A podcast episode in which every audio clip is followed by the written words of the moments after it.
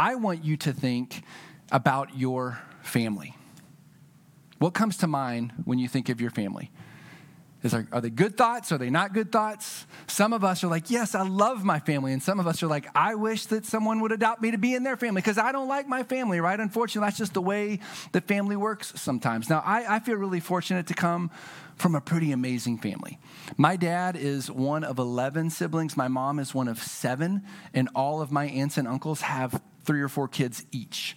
So anytime we get together, it's somewhere between a large crowd and a small city. And I didn't I didn't realize how unique that was until now that I'm grown up. I'm like, man, that was amazing. There were just people everywhere. But more than the size of our family, I loved the unity in the community of our family. I mean, we, we love one another. We're not perfect, but there is a genuine sense of love for one another. And I've had several friends over the course of time tell me, I wish that I could be in your family. I wish your family could adopt me. Like that says something about the love our family has for one another. So there's, there's, there's, that side of it, but there's also the genetic side of family, right? Have you ever seen the family where everybody looks like a carbon copy of one another? Like all the kids look exactly the same, and it's really cute as long as mom and dad don't look alike. If mom and dad look alike, you're like, hey, wait a minute, we got some questions that we need to ask here, right? Now, I love personally when people tell me or my wife that our kids look a lot like us, right? Because we think our kids are beautiful. But I don't think our kids like being told, you look like your 46 year old dad who's getting chubby and he's got a lot of gray hair. Brett. Sorry, that's how family works, kids. There's the community part, there's the, there's the genetic part. Well, last week, we jumped into this new series called The People of God, where we're going to be studying through the book of Exodus for the next several weeks.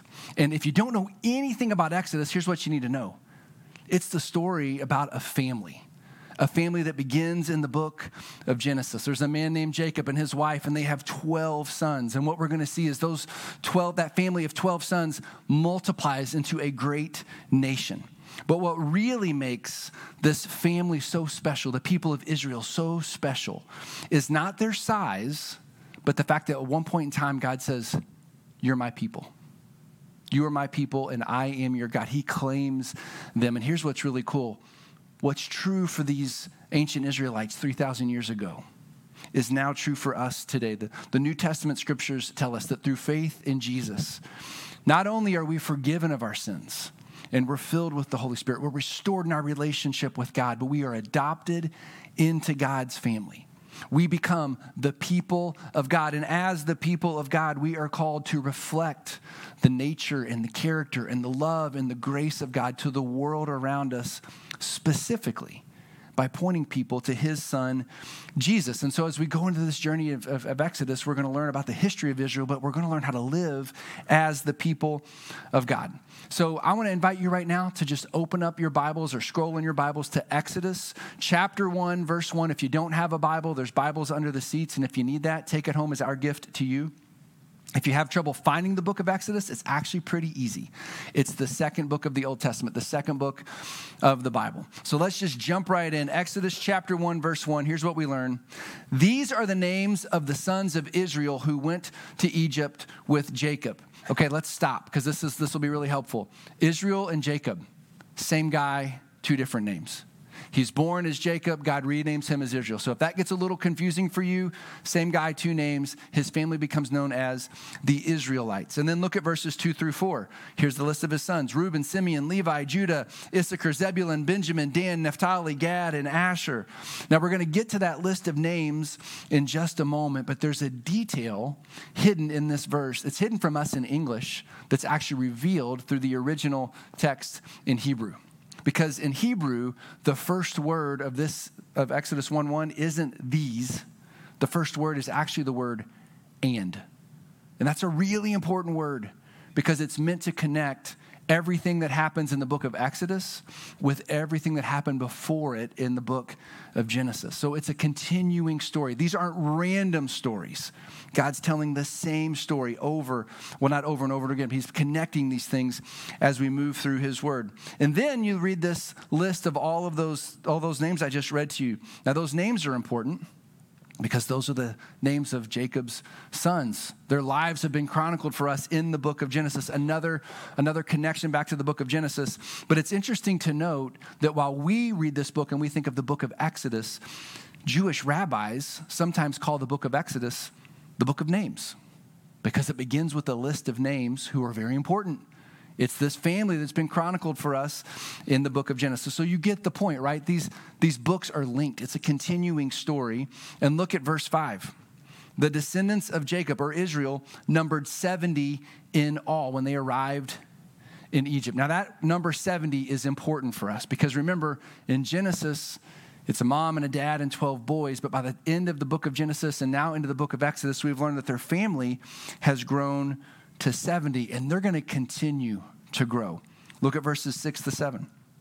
Now, Joseph and all of his brothers and all that generation died. In other words, the 12 original sons all died but the Israelites were exceedingly fruitful. They multiplied greatly. They increased in numbers and became so numerous that the land was filled with them. If you like to read the message, sometimes the message paraphrase says, babies. There was babies everywhere. It sounds kind of like what's happening in Gen Kids. There's just, we're, we're busting at the seam with all these little ones. That's what was happening in, with the Israelites in Egypt. And look at the words that Moses used, the author of Exodus. He uses seven Hebrew words to describe their growth exceedingly, multiplied, greatly, increased, numerous, and filled. He's letting us know the 70 were growing really quickly. They multiplied like rabbits when they got to Egypt. Now, this is another important detail because it's a callback to two things, two places in the book of Genesis in the creation story. God creates the first man, Adam, and the first woman, Eve, in his image and in his likeness, and he commands them you are to be fruitful and multiply across the earth. You are to have children, and your children are to have children. So there's that command. But then if you move forward a little further to Genesis chapter 12, verse 2, we meet a really important man named Abraham. And some people would say that Abraham is the second most important person in Scripture behind Jesus. Abraham happens to be the grandfather of Jacob, who God renamed as Israel. He's the original patriarch. And listen to this promise that God made to Abraham I will make you into a great nation, and I will bless you. Okay? Now, if you go from Genesis 12 2, and you fast forward a few hundred years to the beginning of Exodus chapter 1, we see this promise that God made to Abraham coming true as the Israelites begin to multiply and expand in the land of Egypt. But then look at what happens. Verse 8. Then a new king, to whom Joseph meant nothing, came to power in Egypt. Look, he said to his people, the Israelites have become far too numerous for us. Come, we must deal shrewdly with them, or they will become even more numerous. And if war breaks out, they will join our enemies, they will fight against us, and they will leave this country.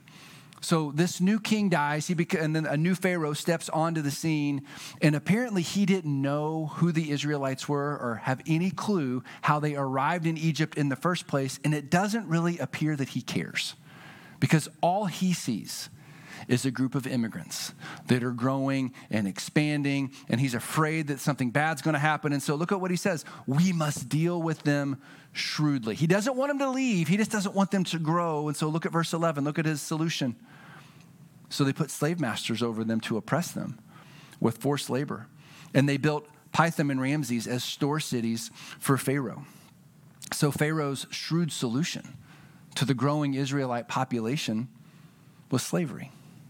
And he had these people build cities for him and his people. Now, it's interesting in the text, we never it never says that the Israelites were rebellious or disruptive. So where's the real problem? Well, the problem wasn't necessarily with the Israelites, the problem was with Pharaoh's heart. He was insecure. And his insecurity resulted in him leading his people, his entire nation, to respond with violence and racism towards the Israelites. And look at what happens as a result. Pay attention to the words here.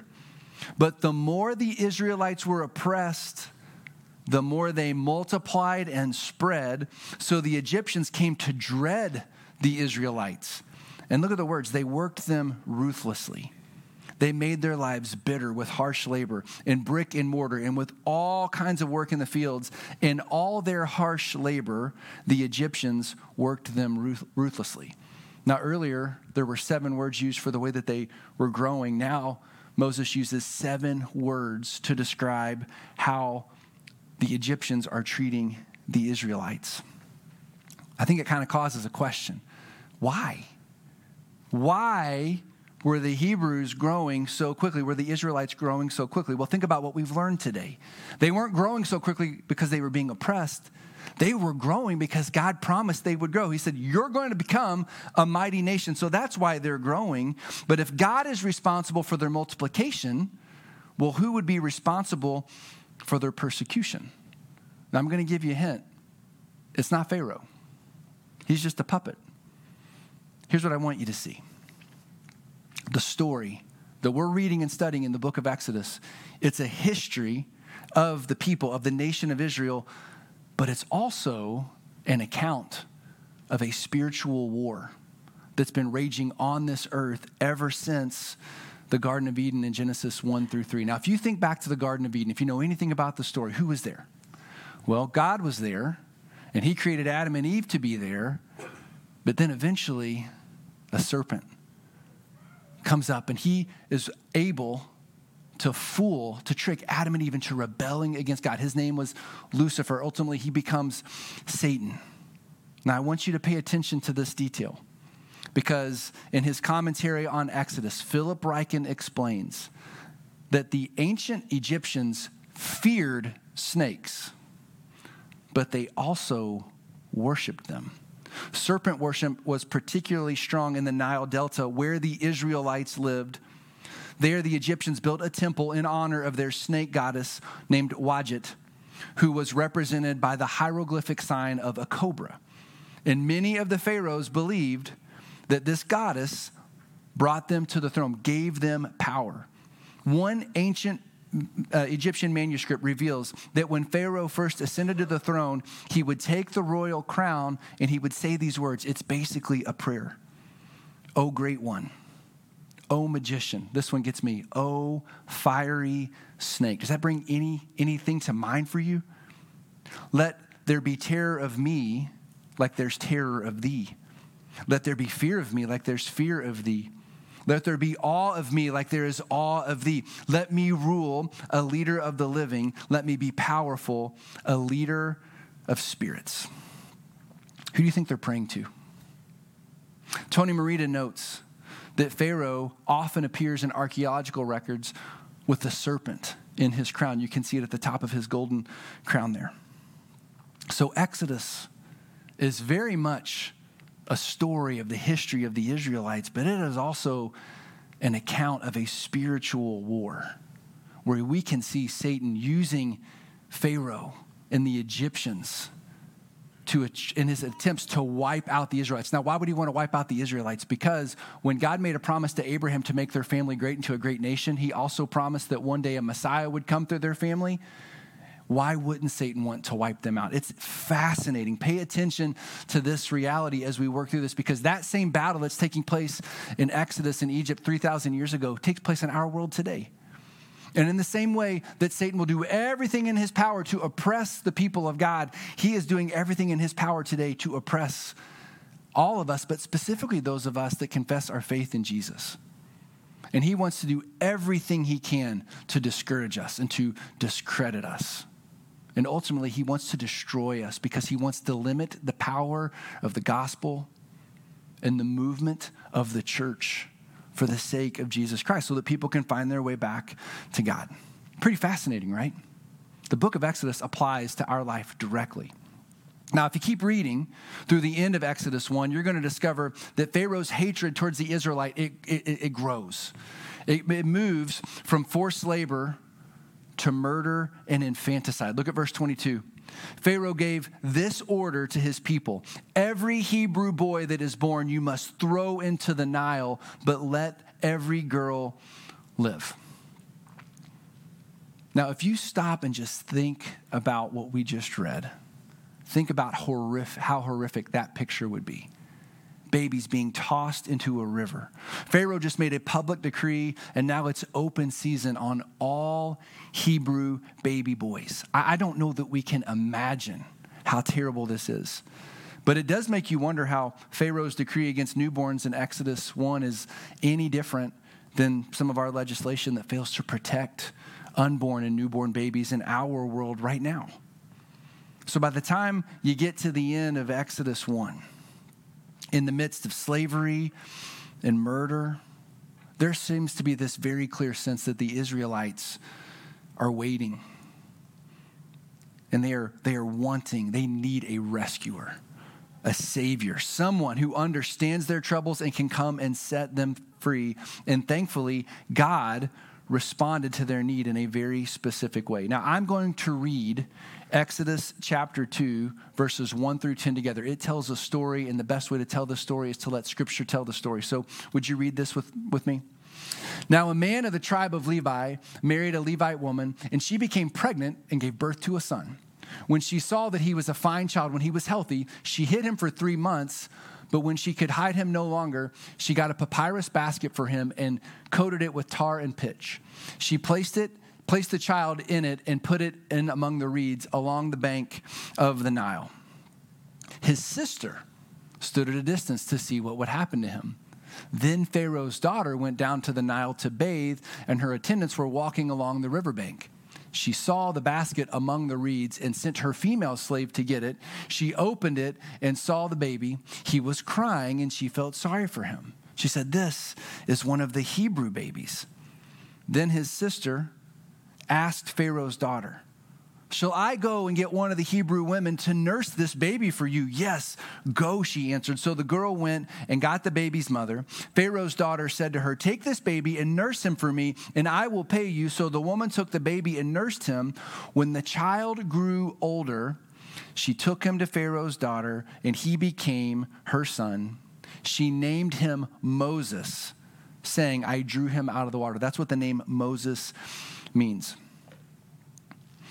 Can you imagine how much courage it would have taken in faith for Moses' parents, especially his mother, in an attempt to keep him alive just a little bit longer, to put him in a basket on the bank of a river? And God does what only God could do. He rewards her faithfulness to him in a way that no one would have ever imagined. Because not only was this precious baby boy spared, but he allowed for Moses' mother to be able to nurse him and to raise him before handing him over to Pharaoh's daughter, where he would grow up under the privilege of Pharaoh's care. That's amazing, you guys. They needed a savior and a redeemer, and God is going to beat Pharaoh at his own game.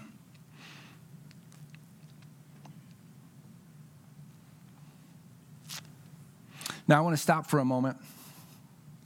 And I want to jump forward to the New Testament because a few thousand years later, um, there's a man named Stephen in Acts chapter 7. He is telling the story of Moses' life to a group of Jews, and he fills in some important details for us here. Acts chapter 7, verse 1. This was written about a thousand years later. We read this Moses was educated in all the wisdom of the Egyptians, and he was powerful in speech and action. In other words, he was raised to be a leader. When Moses was 40 years old, he decided to visit his own people, the Israelites. And this is so interesting because those details are not recorded for us in Exodus. But Stephen says, Let me tell you a little bit about Moses. He was a leader. And then he says, Something happened when he was about 40 years old. Now you might think, Well, why does that matter?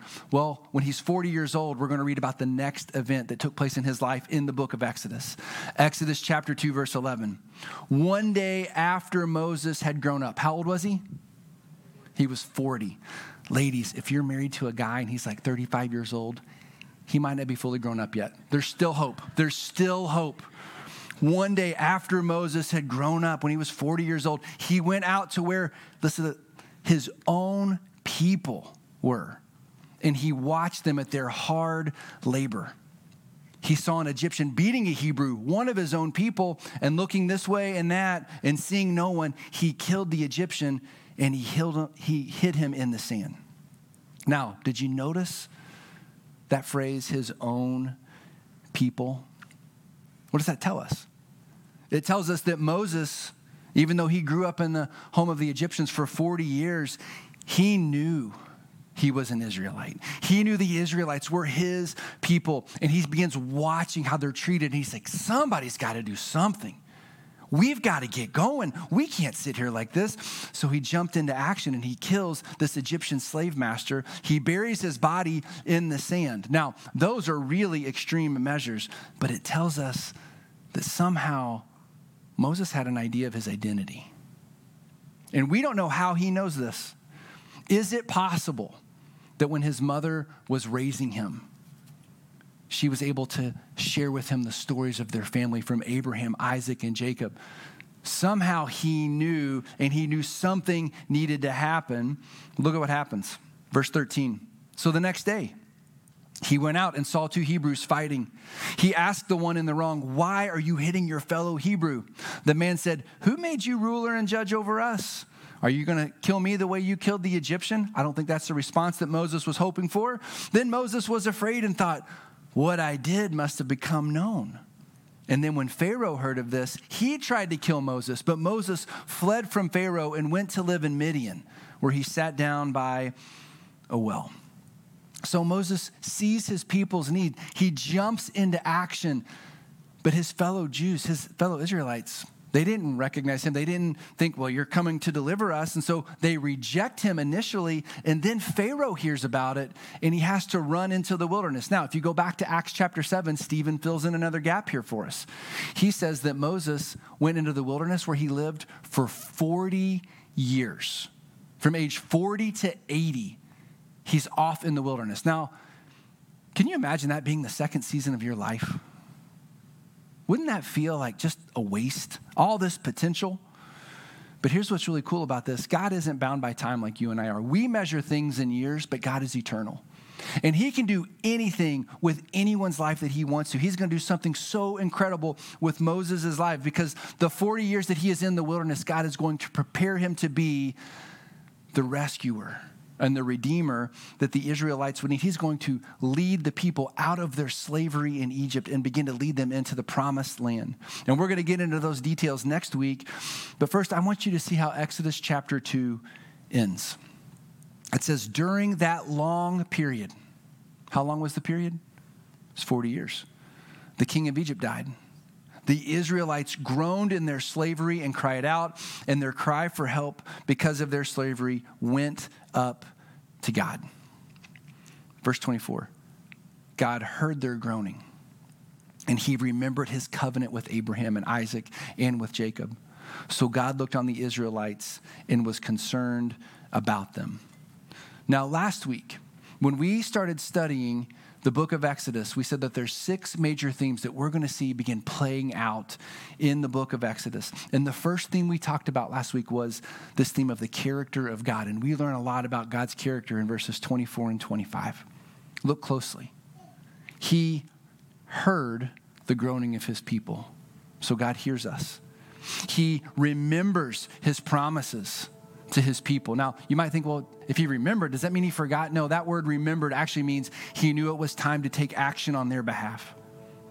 He looked upon his people. He sees what's going on in our life, and he is concerned about their troubles, and he is concerned about our troubles. And so here's what's fascinating about this what is true for the Israelites 3,000 years ago is true for us today. They needed to be set free from physical slavery but whether we realize it or not, we all want and need to be set free from the slavery of sin and addiction and selfishness and all these things that pull us away from God. We need a redeemer. And as we study through the book of Exodus, what we're going to see is there's a comparison between the life of Moses and the life of Jesus. Moses' life is meant to be a foreshadowing of God's ultimate redeemer and savior.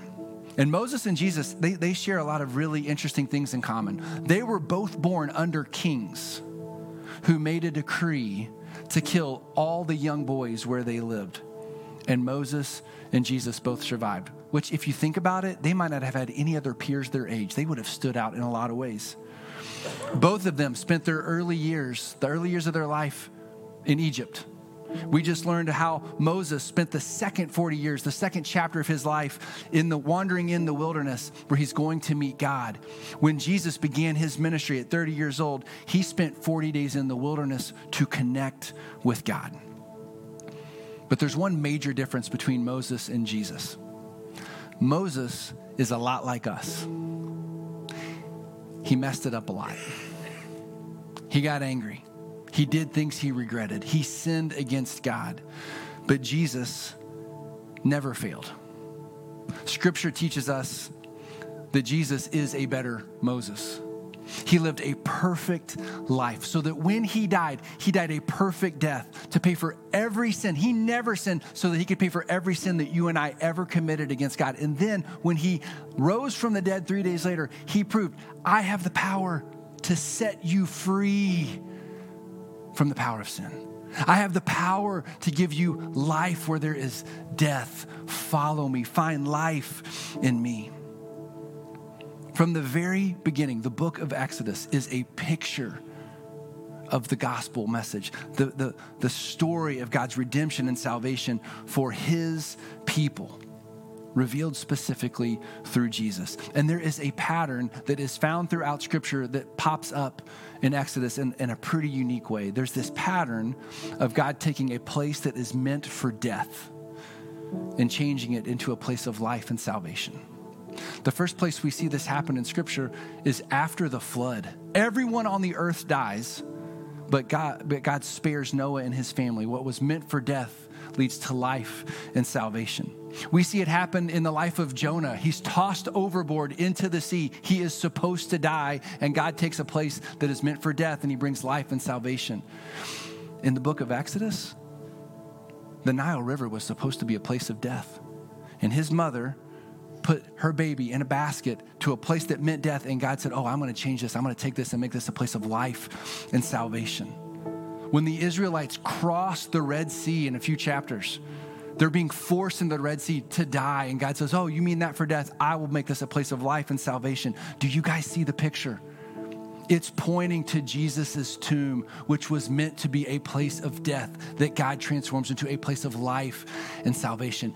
That is the story of our faith in God. That is the story on the pages of the Exodus. It is the story that you and I are called to live out by the power of the Holy Spirit for the glory of Jesus.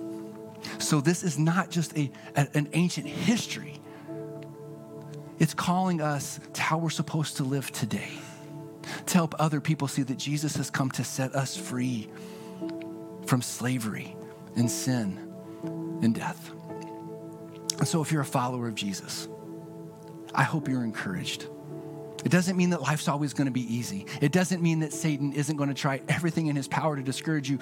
But greater is he, the Holy Spirit that lives in you, than lives in this world through your faith in Jesus. He has come to set you free from every addiction every sinful pattern, everything that's ever happened in your family. He wants to set you free and bring you from death to life. Now, we need to encourage each other so we can walk this out together. We're not meant to do it alone, but it's the life that we're called to live. It's, it's what God did for the Israelites then, it's what He's doing for us now. But if you've never, if you've never placed your faith in Jesus, I want you to know this. You can't claim to be part of the people of God because you've never received the forgiveness that He's offered you through Jesus. You don't have His Spirit living in you. You've not been adopted into, into His family, but all that can change today. All you have to do is realize, I'm a sinner. I need to be set free. And Jesus has come to do that for me. If you're ready to talk about that today, I'll be hanging out over here after, over here after service. Or if you need prayer, come find me. We are called to be the people of God that represent the character of God to a dying and lost world. Would you pray with me? Father, thank you. Thank you for allowing this incredible history to be recorded for us 3,000 years ago. But it's not just a story of an ancient people, it is a story that you are calling us to live out today through faith in Jesus. Would you help us to see that Jesus is the better Moses? He is our ultimate rescuer and redeemer. Would you help us to find personal applications as we read this history of this people? Would you make us aware of this spiritual war and this enemy that we have that wants to destroy us? But would you remind us that through faith in Jesus, your spirit living in us is greater than anything he can throw at us? And so, would you help us to live as the people of God's sons and daughters, your sons and daughters, empowered by your spirit for the glory of your Son? Help us to live our faith, to share our faith, to share that there is freedom, there is life that can only be found in you. Holy Spirit, would you send us out of here anxious and ready to share this with the words we speak, with the way that we live. Help us to reflect your love as your people. It's in your name we pray, Jesus. Amen.